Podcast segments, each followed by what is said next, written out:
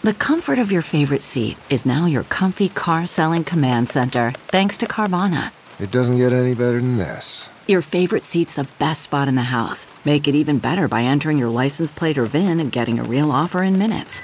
There really is no place like home. And speaking of home, Carvana will pick up your car from yours after you finalize your offer.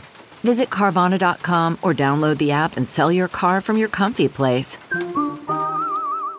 Good morning, I'm Margie Ellisord, Fox 2 with your St. Louis news, driven by Bommarito Automotive Group. Missouri's tax-free weekend has begun. It runs through Sunday. It should be a great time to buy back-to-school items. State taxes won't be charged this weekend on items including clothes, school supplies, computers, and computer accessories. Several St. Louis area cities are not participating, though, in the 2020 sales tax holiday, so they will be charging their city taxes. The Greater St. Louis Labor Council has canceled this year's Labor Day parade.